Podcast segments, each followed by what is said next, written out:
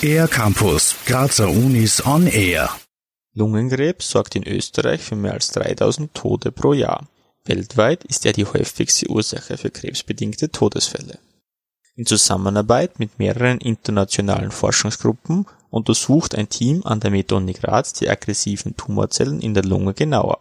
Onkologe Philipp Jost erklärt: Unser Projekt geht letztlich um die Frage von genetischen Veränderungen in Lungenkrebspatienten. Hierbei haben wir untersucht, welche Veränderungen auf genetischer Ebene in den Patienten vorliegen. Wir haben hierbei gesucht, inwieweit genetische Veränderungen auf chromosomaler Ebene vorhanden sind und eine sehr häufig vorkommende chromosomale Aberration auf Chromosom eins Q gefunden. Dass solche Veränderungen auftreten, war bereits bekannt. Es war aber unklar, wie der Tumor von diesem Effekt beeinflusst wird. Das Forschungsteam hat nun einzelne Gene des Chromosoms eins Q identifiziert und das Gen M C L eins entdeckt. Dieses verbessert den Selbstschutz der Tumorzellen.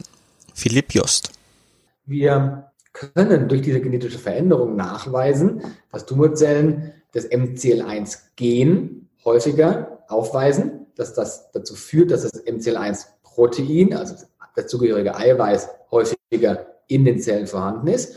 Und die Funktion von M C L eins, nämlich das Überleben von Tumorzellen sicherzustellen, verstärkt ausgeführt wird. Das heißt, die Tumorzelle ist robuster, überlebt besser, überlebt länger und ist resistenter gegen Therapie.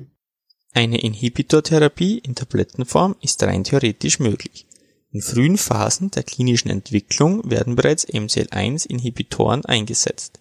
Das Forschungsteam geht davon aus, dass der Hemmstoff die Vermehrung des M C L eins Gens blockiert und dadurch die Resistenz der Tumorzelle verringert. Der Schutzmechanismus des Tumors würde so abgeschwächt werden.